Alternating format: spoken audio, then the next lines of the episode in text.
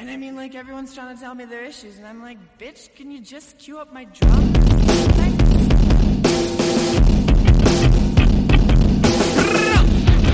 Welcome to Rebel Girls Book Club. I'm Harmony. And I'm Maggie. And we're here to take an intersectional, feminist approach to books from all over the spectrum. Bestsellers, we've got you covered. That one book from English class you hated while you read, but you can't forget, we've got that too. Comic books, nonfiction, it's all right here. So grab your tea, grab your blanket, and let's get rebellious about your favorite new reads.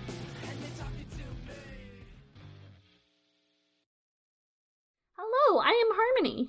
I'm Maggie.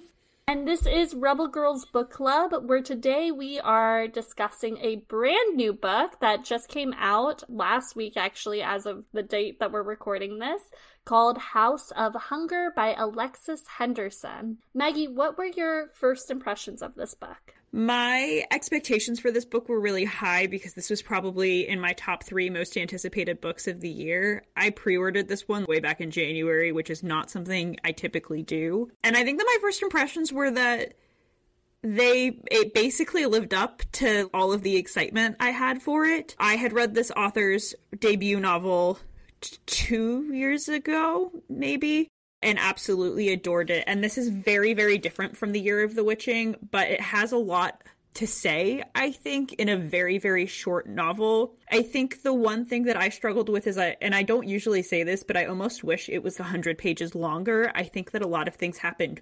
really fast, and I wish that there was just a little bit more time for the build up. But overall, really enjoyed it. Thought it was a really smart novel that we're going to have a lot to discuss about. What about you? Yeah, so I only knew about this book because of Maggie, and I had also read The Year of the Witching, I think on Maggie's recommendation. And I didn't realize that we were reading this book until I looked at our schedule. And about two weeks before, I was like, oh shit, I don't know how to get this book because I checked the library that I work at and it was, there were a ton of holds and it hadn't come out yet. And I was like, oh crap, I'm too late to the game. And then I, the day it came out, or the day before it came out, maybe? No, I think it was the day it came out.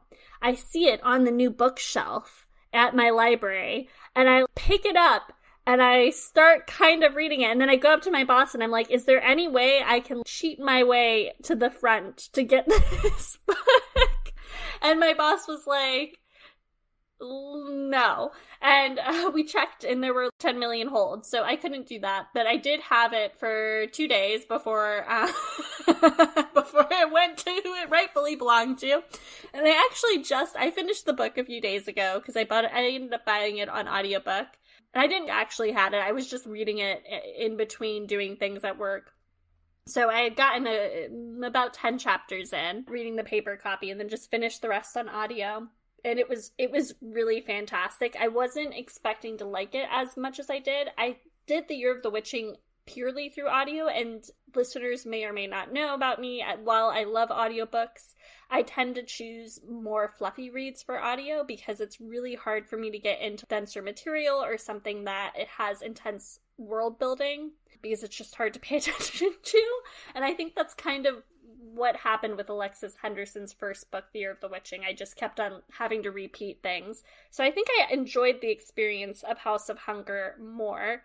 And I agree with you. It does have a lot of really smart things to say, although there is a there is something I do want to explore with you that I'm sure we'll get into in the episode that I kind of that kind of surprised me and made me really question about the messaging of this novel and whether I, I truly agreed with it. So let's start off with maybe some of our guiding questions, Miss Maggie. And I had one big flag too, so I'm really curious to see if your flag is the same thing as my flag. I wonder if it is. We'll see. We'll see. I think through these guiding questions, we'll definitely get a sense. So, I guess my first question is how much agency do our main characters have? And we really only have one main character, but I guess we can include the other. Actually, let's give a summary for the book before before I get started. Miss Maggie, do you want to give us a summary? Yeah, I can give a summary. So this book follows Marion, who lives in Prane, where she is lower working class. It's very reminiscent of 19th century London, I would say, the setting. And she is essentially a scullery maid for a very rich woman. She's living in the slums. She has what she feels is very few opportunities in her life, partially because she's taking care of a sick and relatively abusive brother. One day she sees in the papers an ad in the marriage section for blood maids, and she decides that she really wants to take her fate into her own hands and that anything basically is better than what she's doing. And she ends up answering the ad after going through some trials and tribulations to get there. She's picked to go north, to the mystical north that people in the south don't really know very much about and there she embarks on a journey as a blood maid and falls in love slash is kind of Stockholm syndrome into falling in love with Lisavet, who is the Countess of the House of Hunger. And there she discovers that while the concept of blood maids is relatively sketchy on the surface in a very obvious way, there is even more twisted and messed up things happening below the surface as she's kind of haunted by this concept of the wretch throughout the entire novel until she finds the wretch at the end. Yeah, it's a very cool gothicy kind of almost a new take on vampirism, I, I'd say. Actually, while you were giving us the summary, before we get into our guiding questions, I want to explore a little bit about form with you, Maggie. Because Alexis Henderson in both of these novels now, these are both The Year of the Witching and House of Hunger. They're both kind of historical novels with very light fantasy elements. I mean, House of Hunger really doesn't have. It has very, very, very light magic. but they they also take place in completely different worlds. And that isn't something that i see a lot when we're looking at a more historical setting. It's something i see when we're looking into the future where you have a completely different world uh, or a, a, an adjacent world but the history is different. But it's not something i really see that often in terms of history. And i, I just wanted to know i guess what your thoughts are on that form and that writing choice, and if you've seen it before, and how that enables Henderson to work with the stories that she's working with. Okay, so your question is basically sort of about the fact that these take place almost in alternate historical timelines with this mix of horror and kind of light fantasy that's happening. Yes. Yes, I've seen it done before. I think Alexis Henderson does it particularly well. I think that she does it very smartly because it almost reads to me like an alternate historical timeline because things are often so similar that it's clear what historical period's being referenced, right? Here it's very clear that we're referencing 19th century London. We're just putting it in a different setting I think partially to enable some of that fantasy element. In The Year of the Witching, it's very clear that we're talking about Puritan, early colonial New England. We're just putting it in a fantasy setting. And I think that the interesting thing for me is that the the alternate settings in both novels, I think, further two different messages. I think that in The Year of the Witching, the alternate setting really allowed Henderson to explore accusations of witchcraft and what that meant in people's day to day lives in a way that an author couldn't if they were basing it in, a more accurate to our world historical setting. And I think in this novel and House of Hunger, we're able to explore exploitation and exploitation of labor in a much more direct way by removing it from London, removing it from 19th century England, and placing it in its own world. Because I think to me that was so much of the point of what the story of the Blood Maids was. It was a story of exploitation, and it was a story of what happens when you gild exploitation. And I think to me that was a really smart choice here. She could have done this as a vampire novel in 19th century London as we recognize it today, but I think it would have taken away ultimately from her overall message. Whereas doing it this way let her really focus in on what she was interested in. That was very smart. I agree. Okay, on to the guiding questions. Thank you for that, Maggie. how much agency do our main characters have? And I, I'm going to include, even though we only have Marion as our main character, I'm going to include the other blood maids, May and Elizabeth. Do you want to take this first, or and then I can add on if I see fit? Make you do the labor. Sure. Although Elizabeth is complicated as a blood maid because she's the count she she is a blood maid she started as a blood maid but she's also the countess of hunger now. So she's interesting in terms of agency. Well okay wait wait. Just the, so she she's not a blood maid in the official capacity but she did bleed.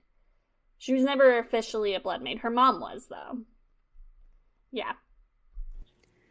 Yeah i'm sorry i just i wanted to clarify because you roped her into those other two characters. I think agency in this novel is really complicated because on the one hand and this is one of the flags I had with the novel, the the beginning, the very beginning, the choice that Marion makes to go to the north is a choice of agency, right? It's a choice of taking one's fate in one's hands and making a really hard decision, and also very specifically and explicitly going against societal prejudice to do something, going against social norms. She's she's in a conversation where a close friend when she discovers she's doing this actively and kind of disgustingly judges her right off the bat. It, it, ruins their friendship almost instantaneously. So I think that on the surface, there's a high level of agency happening, but that's then undermined in some ways when she actually gets to the House of Hunger because she has no agency there and she has no autonomy over her body there both in the sense that she is a sex worker but is not allowed to really set the rules about what is done with her body and in the sense that she's literally there so that Lisavet can drink her blood. And that's a choice that she went into with consent, but a lot of the other things that happen end up going outside of the contract, and the contract is very, it's worded so vaguely that basically you're consenting, quote unquote, to anything and everything that might happen to you, which obviously is not real, true informed consent. So I think that the agency gets kind of sticky there. And I think that the love story that happens between Marion and Lisavet ends up clouding that even more because it feels very Stockholm syndromey. But then ultimately she realizes what's happening there is fucked up, frankly, and wrong. And she's also able to again take the agency back for herself and say, I won't participate in this anymore. And I'm not only going to remove myself from this dangerous situation, but she also manages to get the other blood maids out. I think that the place that this was all a flag for me was that I was so excited to see a story about somebody pushing back against societal conventions and really pushing up against that and doing what she thought was best for herself. But then to me, it kind of felt like part of the message inadvertently ended up being that that was ultimately a bad thing because it ends, it puts her in such a bad and dangerous situation, and she ends up going to the south, fleeing to the south, ostensibly to be in a very similar situation that she was in before. And I don't know, to me, that just didn't sit quite right, especially in a no- novel that was about ultimately labor exploitation, among other things. That's interesting. Okay, so we did have different flags huh, I'm sitting with that. So I think for me, I appreciated how much detail there was and how many different takes we got of the exploitation specifically of Marion. Because this world is so similar to ours, right? We see from the get go that Marion, under the labor that she does now, is still exploited, right? She's still selling her body in a way, and this is a discourse that comes up in, you know, the 21st century capitalist society that we live in, that there's not that much of a difference between sex work and any sort of other work because we're still selling parts of ourselves, right? We're selling our time or we're selling our body. And Marion, in particular, has had a really rough life so, in addition to doing this grueling labor, she's often starving and she has to deal with her brother and his addiction and his sickness and his abuse. And I guess to kind of go along that path a little and, and sidetrack for a second, one of the things I really appreciate about this novel is that all of our villains, for the most part, I guess, not most of our villains, or even just our two our two main ones i think which in the beginning are Ra- raoul marion's brother and then towards the end elizabeth are both depicted really well because they're they're they're our main abusers but we also get to see how they came to be that way. And not to spoil the well yeah i don't know. Elizabeth has a confrontation with her brother and she feels really guilty about it but she has to have this confrontation in order to leave to get herself out to to into what she thinks is going to be a better situation. Marion does, not Elizabeth. sorry marion has this confrontation with her brother to get herself into a better situation. And even then she still loves him. Even though she recognizes that in order to put herself first she has to break away from him. So i think that marion's situation in terms of exploitation reminds me more of that system of abuse. And it kind of parallels to how this book i for me really accurately depicts abuse as in these are real people the abusers who have been dealt significant trauma and have made really poor choices that are informed by that trauma. And we see Marion herself really straddle that line, at least internally, throughout the entire novel.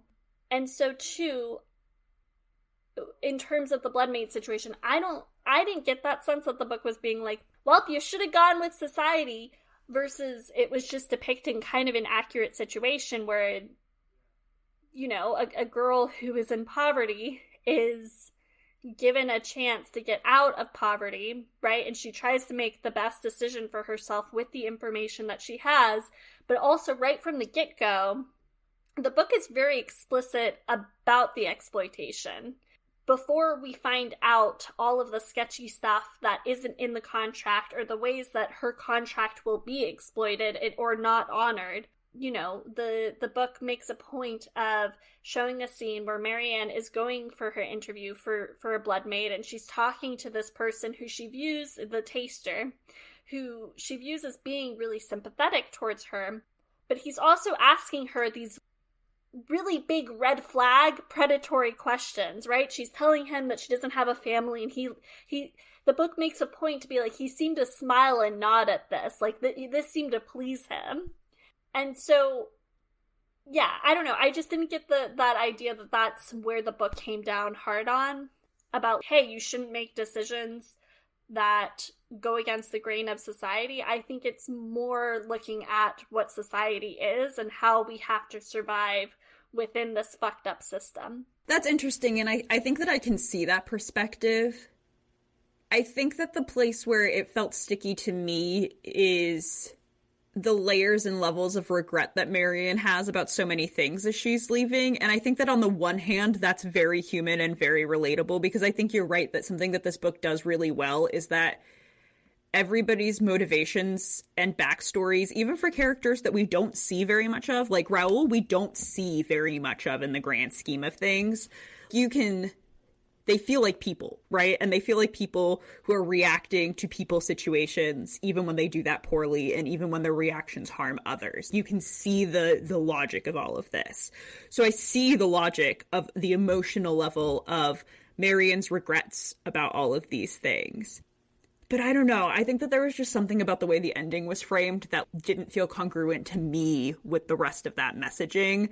And I don't know that I can really put put my finger on it, but that was just personally the feeling that I had of incongruent messaging leaving the end. But I do appreciate your pushback on that because I do think that a lot of what you said I agree with. It just I don't know, something about the ending and the the way some of that character choice and character feeling was related made me feel as a reader a little bit like, wait, what are we saying now? But it's possible that it was also just me. All right, speaking of messaging, I want to get into my red flag, and I think this relates to the char- to the idea of character agency. So my big red flag is the depiction of Elise, who is kind of a minor character in this story, but is one of the bloodmaids, and she is repeatedly called weak because she loves her cat and because she's kind and empathetic. And so I think that this goes into the agency question because now now talking through this with you, Maggie, I think that my my perspective of this book is that now that we've set the scene up for this is a hard, horrible world, it seems like the only way. It seems like part of the messaging for getting out of this world or getting ahead in this world is this idea of strength. And it's sort of borderline asserted in this book. Even though Marion doesn't end up doesn't end up turning into a complete monster like Elizabeth, she she kills two people, right? And so that is asserted as strength in, in this instance. Although she is killing her abusers. So this is this is something I'm gonna need you to help me with, Maggie, because this idea of Elise being weak really got to me. And I don't know if that's accurate because we don't get enough of Elise's backstory, but the idea that she's weak simply because she is empathetic, because she loves her cat and refuses to leave him behind, really struck me. And I guess too, it, it just it was a lot juxtaposed with this idea of strength being the the willingness to kill, essentially, right? The willingness to harm. And as we're talking about Marion and her choices and her agency, it also really strikes me that this book is about her, her own horror and struggle to not turn into the abuser like we see with Elizabeth or Raoul, who at one point maybe both of them were good people. At least we know that of Raoul, but we also know that they were both exploited in really serious and harmful ways and abused themselves, and that's part of why each of them turns into this monster. So, yeah, I don't know, Maggie. Help me out with some of these big feelings, please.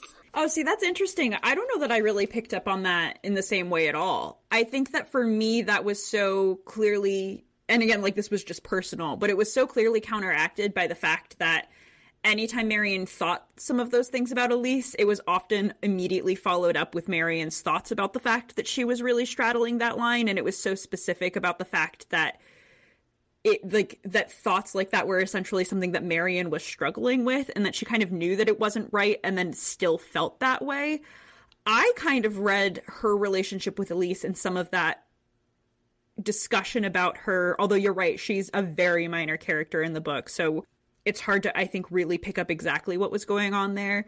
But I viewed a lot of the way Elise was portrayed as uh, jealousy in some ways because I think that Marion really struggles with the idea that life has made her hard and that life has made everybody she loved hard and is and now it's it's making her struggle with turning into a monster or not turning into a monster. And Elise comes from a different background and a different backstory, but ostensibly has also had a very difficult life. And the same water that hardened the egg softened the potato sort of situation so that was, I think, some of how I took some of that. But I think that the point of Elise's character was that she was somebody who was, for whatever reason, being protected by the other characters. But I don't know for me that the way that was executed, it came off the way that I anticipate Alexis Henderson intended it to, because I can see what you mean that it sort of made her out to just kind of be not like a bad person, but a, a, a weak person and a person who needs protecting for bad reasons versus warrants protecting for good reasons. And I know that that's a fine line and kind of a weird distinction to make, but that's kind of I think the second one is maybe what it was intended and the first one was kind of how it came off, if that makes sense. Okay, I understand what you're saying. Thank you. I think that I talked through some of my issues and I think that you affirmed some of what I've I'm I'm coming to terms with now, which is that this is maybe as we we discussed, this is a novel about Marion figuring out how to be an okay human in this really cruel, horrible world. And that those feelings are maybe coming from that more hard and, and potentially evil side of her. okay. I want to talk a little bit about Elizabeth's agency. In this, eh, when we meet her, Elizabeth kind of has a lot of agency, and when as the novel progresses, we find out that she's that she's making choices to do really, really horrible things that she doesn't have to do. Because I say kind of has a lot of agency because she is a she is a noble and she has this expectation upon her that is life that that could be life threatening, right? Because if she doesn't behave a certain way, it could be seen as weakness and the other noble houses will go to war with her. And she's got maybe a disease. I don't know. I guess we should explore that next. This idea of the hunger and what that is and what that's a metaphor for. She's supposedly in this world got a disease. I don't know if that's a metaphor or if it is literal that she she needs blood for. So that maybe also takes away from her agency. She's got this health agency and then she's also got these restrictions based off of nobility that are actually real and life threatening. And then she also has part of her capacity to be kind, I would say, her her kindness capacity is also hindered by the abuse, or at least how she thinks of it, by the abuse that she faced as a child, because her father was abusive. So, what what are your thoughts on Elizabeth and her agency? I think for me, the interesting thing about Elizabeth as things continued to go on in the novel were, I guess, twofold. The first being that I think that her character was a really interesting portrayal of the ways in which power structures are really complicated and press in on people in different ways and in different contexts and what makes a character seem very privileged on the surface and they would have all kinds of agency and have all kinds of power gets more complicated when you view them from different lenses of marginalization because as harmony mentioned again Elizabeth's a noble so in many ways she has lots of political power. She has lots of wealth so she has lots of class power but her sexual preferences, her sexuality, isn't necessarily the most accepted thing because she's kind of expected to produce an heir and it's flagged throughout the novel the fact that nobody thinks she's going to get married and what does that mean for carrying on the house of hunger? The fact that she's a woman means that she's constantly fighting tooth and nail to keep her place on the throne of the house of hunger. This is further exacerbated by the fact that she was had out of wedlock and her mother was a blood maid even though her father was a noble. And then on top of this as harmony said we're dealing with the hunger and then you mix all of this up with the fact that I think that even out of regards of all of this, Elizabeth does have the most agency out of everyone in the book because she's not under contract. she does have a place of political power. And even though her power is maybe limited, more limited than some of the other nobles, even though she's having different pressures of marginalization pushed upon her, she still chooses the pretty much most evil path possible. So she ends up abusing that power in multitudes of ways. And at the same time, my heart really broke for her because I think, again, Alexis Henderson, especially in such a short novel, did such a fabulous job of crafting characters and crafting backstories. And I think I could empathize with her in seeing how she thought she was backed into a corner and that she was almost making the only choices left to her. Even though as a reader, I could see a million ways in which that assumption was completely wrong and she had so many escape routes, you know? So I don't know that that fully answers your question, but I think for me that's at least at least kind of an analysis of Elizabeth in terms of agency. And even though she probably doesn't have full, complete, unadulterated agency, she's still at the top of the hierarchy here and she abuses her power at pretty much every turn. Yeah, I think that's important because towards the end of the novel, it's really hard to not think that she's a sociopath. But I don't think she necessarily is in, in the ter- in in the idea of the I in terms of a sociopath just doesn't have feelings because there are there are plenty of references in the novel to her feeling trapped, right? And she doesn't want to do the things that she's doing, which she could she could stop doing, but chooses not to. And and she does say that she actually did love Marianne and yeah, I don't know. And she also it's just that this idea she she operates with this worldview again informed by abuse, but that doesn't mean that it's okay. That the strongest person is the one who will make the kill, and that in order to keep your power, to keep your agency, you have to exploit other people. Okay, I want to talk about the hunger now, Maggie. What the fuck is the hunger in this book? What is the hunger? Is this supposed to be real? Like what what is going on with the hunger? Okay, you go. You go. I think how I read it at the very least is that it was both real and metaphor because I think that I think that there is enough depiction of Elizabeth being physically ill in the novel to believe that the hunger is having some sort of physical effect on her in the way that she talks about. But I think that the hunger, in terms of its metaphorical use, is actually in some ways everything you just said. I think that the hunger is a metaphor for power and greed, and the fact that when you have power, I think a lot of human instinct is to do whatever it is to continue chasing that power and to continue exercising that power and maybe positing, although I'm not entirely certain about this, that the further you get down the power pipeline, the harder it is to see the way out of the power pi- pipeline because there is so many ways in which Elizabeth does talk about being trapped and there's so many images about Elizabeth being trapped. But again, as the reader on the outside, you're looking at this and being like, "Girly, you're you're in a you're in a big hallway like just sidestep left essentially so i think for me that was what the hunger was was yes, something she was legitimately physically dealing with, but more importantly, a metaphor for the ways in which power can warp people and take them down a really dangerous and hurtful path where it seems like the only way forward is more. There are so many things I want to talk about in relationship to this book, but I'm going to go off on a tangent now. so, I had a theory about the hunger as I was reading it, and I'm not sure, I don't think that it was proven true, but I want to hear your perspective of it. I thought that what was going to end up happening is because Elizabeth was bled as a child, that that is what caused the hunger. Or perhaps she she ended up poisoning her own blood to to poison her father to stop him from abusing her.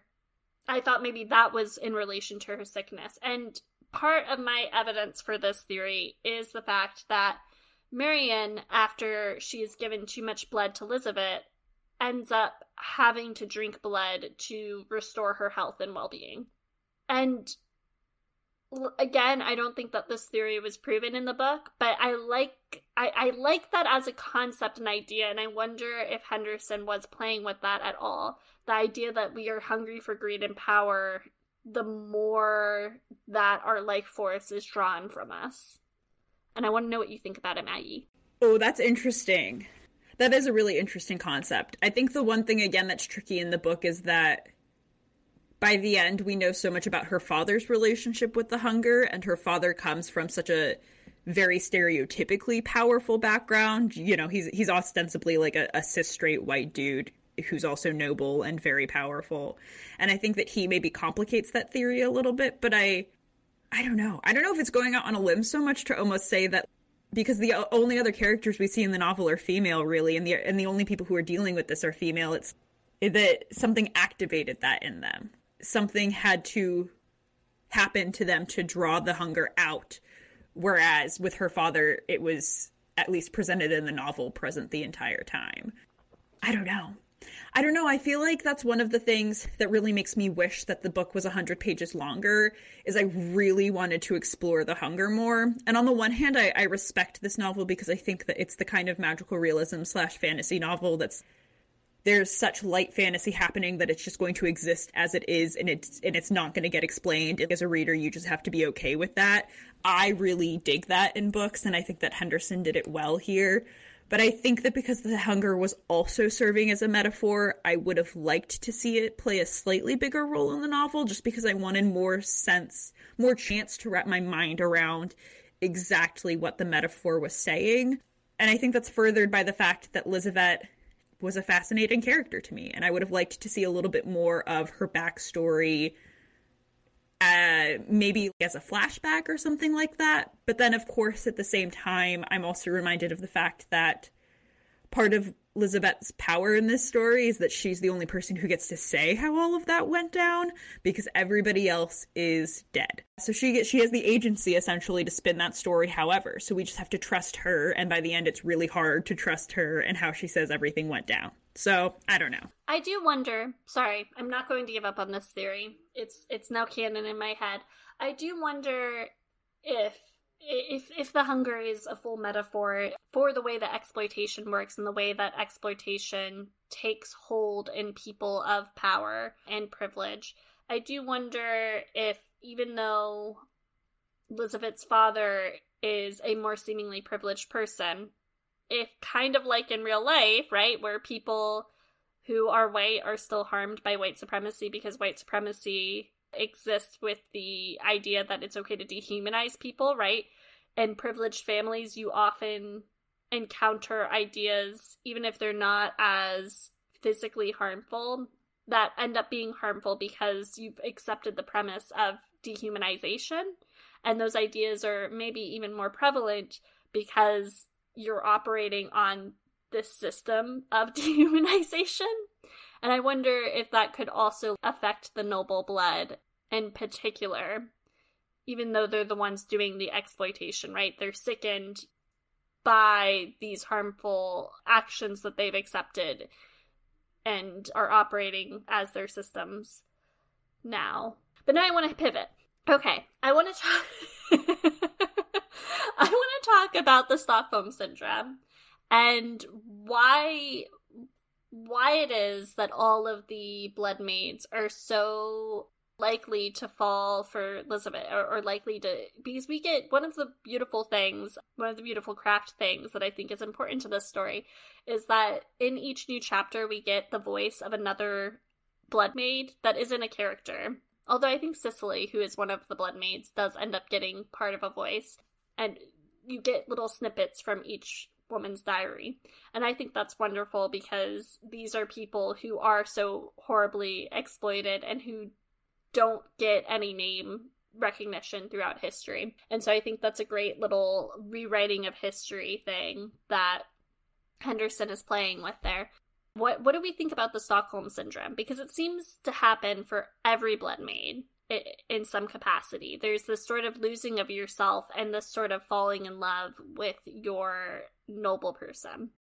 Yeah, I think it's complicated because on the one hand, I think that all of the bloodmaids experience it to a certain extent, but then you only the the people who experience it the most, right? Because part of the premise of the novel is that all of the bloodmaids are in literal hierarchical order. So Marion comes in and she's the fifth bloodmaid and she's at the bottom of the boat, and then relatively suddenly becomes the first bloodmaid and replaces Cecilia because Elizabeth just becomes basically obsessed with Marion and they fall into this deep infatuation with each other.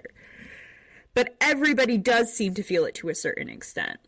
I think that what's tricky for me about all of this is the way in which all of this is through Marion's perspective so I think it's sometimes hard to know how the other bloodmaids that she's with feel if they're really just as infatuated with Elizabeth as she is, or if they recognize the fact that Marion is in a favored position with the person who pays them and the person who has an ability to make them rich.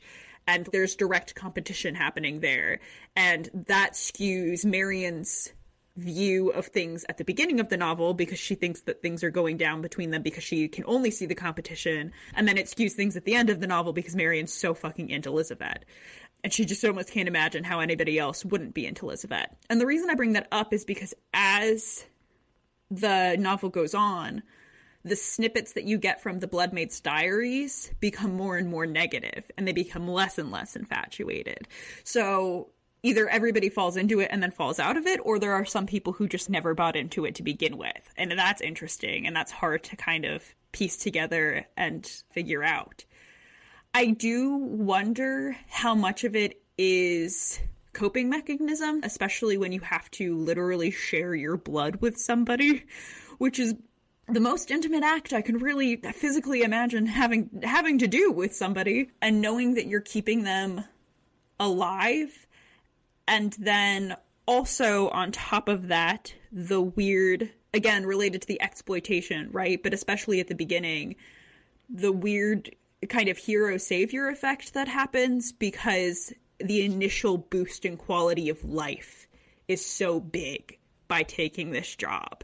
And this person is the person who chose you, who saw something specific in you, who thinks that your palate is the most exquisite one ever. So I think that there's a certain level at which there's maybe a magic thing happening, potentially, that's related to the fantasy element. I think it's also related to the exploitation element a little bit. And then I also wonder how much of it is just Marion, you know? That's hard because Marion, I think, becomes kind of a really unreliable narrator for quite a bit of this. And it's interesting because I think by the end she's a lot more reliable, but it does make some of the stuff that happens in the middle harder and more interesting to parse out as a reader. That's fair. I would say we see, at least from Evie's character, that not everyone is in, as infatuated as Marion.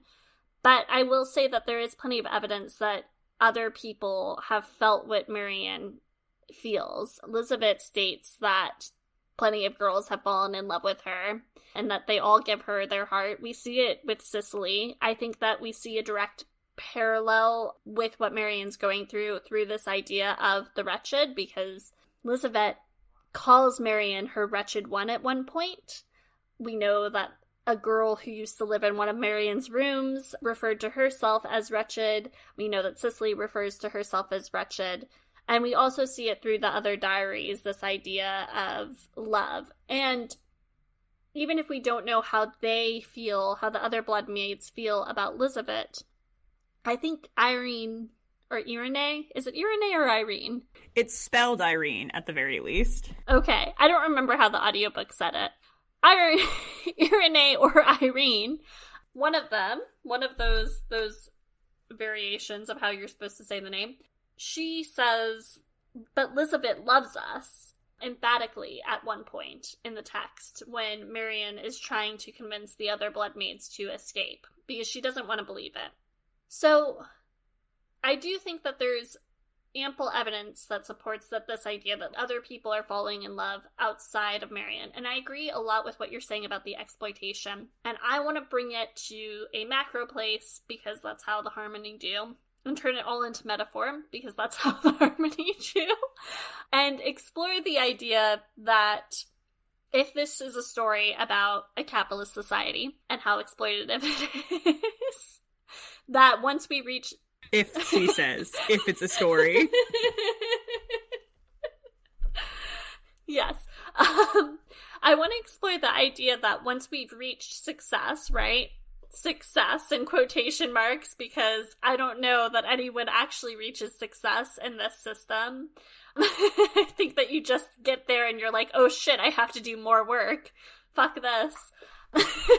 Maggie's laughing. If only, if only you listeners could see. I think that it. I, I want to explore the idea that you've gotten there, right? And now you feel this sort of loyalty to the fact that your your circumstances have changed because now you have material wealth. And and maybe that is a sort of Stockholm syndrome in of itself. And that's that's my big airy big macro metaphor. What do you think about that, Maggie? I think that that's spot on to a certain extent. I think that I think that the whole the whole selling of capitalism and classism in general is about creating solidarity with class levels above you versus class levels that you're at and below you, right? That's why people get so fucking up in arms about billionaire taxes, even though they will literally never, ever, ever, ever, ever, ever become a billionaire. And they have way more in common than somebody who's been forced out of their home and is currently experiencing housing insecurity than they do with Bill Gates. So, I, so to me, that I think really adds up. But I do want to say that I think that in the book it does play out with some magic and some very Stockholm syndrome intensity. I think that it's I think that that meaning is very over exaggerated in the book to make the point versus this being how that system plays out for the most part in real life. But that's largely because they're falling in love and having lots of lesbian sex everywhere constantly. Finally! Guys, that was hard. I just had a big mute. I just had a big mute moment. Okay. What do you think the book's prescription for this is for us that we can bring into the wider world. What do you think that we can take from this book, and what do you think it's telling us about how to live in this horrible exploitative capitalist society? I think that even though I have shaky feelings about how it plays out at the end, the prescription here is to be unafraid to take risks to if you genuinely think that they will help you, but then also on top of that, be aware of who you're potentially hurting when you're taking those risks to move forward and understand that as we gain more power, we become susceptible to the idea that power is what we need. And then simultaneously to all of this, I would say that it's also possible, even if you find yourself in a bad position, even if after you've taken a really big risk that goes against societal stands, to still disagree with where you've end up and to change course I think that this book makes a really compelling case that the idea of being a monster and monstrosity is not a black and white thing. There's not good and bad people, there's not good and evil people. There's a lot of people existing in a morally gray space where every choice you make really matters in terms of the impact that you have on the world. And you're not always going to get it right every time, but there's a lot of choices you can make even if you're going down a path that you feel like ends up being wrong to still redeem yourself. I agree. I also think that it's telling us that sometimes violence is necessary. Not to make this into a let's do a revolution podcast, but there are multiple times in which Marion has to use violence and, in fact, murder in order to escape from her abusers. And I think that that's a message that we should bring with us, not necessarily condoning murder at all. Please let that be noted on the record. But I think that we need to set really firm boundaries. And even though we can understand where a person who is an abuser is coming from and why they are being exploitative, it does not mean that we should put their needs or their wishes above our own well being. So I think that that is an important aspect of this novel. Okay, Maggie, what are we reading next week? I have no idea. What are you reading right now as a person? Um, I am reading Payback's a Witch by Lana Harper, and it's delightful, and I love it. Actually, I think I just finished it. I think I might have 20 more minutes. What about you, Maggie? I'm between books right now. Uh, the I just finished before the podcast How We Fall Apart by Katie Zhao, and I think the next thing that I'm going to pick up is My Government is Trying to Kill Me on the ride home. So, very nice. Prescient. Uh, I don't know off the top of my head what we're doing next week, but it is going to be another one of our Miami Book Fair interviews. So that's really exciting. Keep an eye out for that, my Yay. friends. Okay, all right. Goodbye. Bye bye. Don't forget to rate and review us on your favorite podcatcher app. You can support this podcast by going to anchor.fm slash RGBC and clicking the Support This Podcast button. Our episode schedule can be found in our show notes or by going to our website, rebelgirlsbook.club, and clicking Read Along with the Show. You can follow us at RGBC Pod on Instagram, at Rebel Girls Book Club on Facebook, at Rebel Girls Book 1 on Twitter, and you can email us at rebelgirlsbookclub at gmail.com. Our theme song is called Pretty Boys Make Me Feel Ugly, and it's by The Gays. See you soon, and remember to read rebelliously.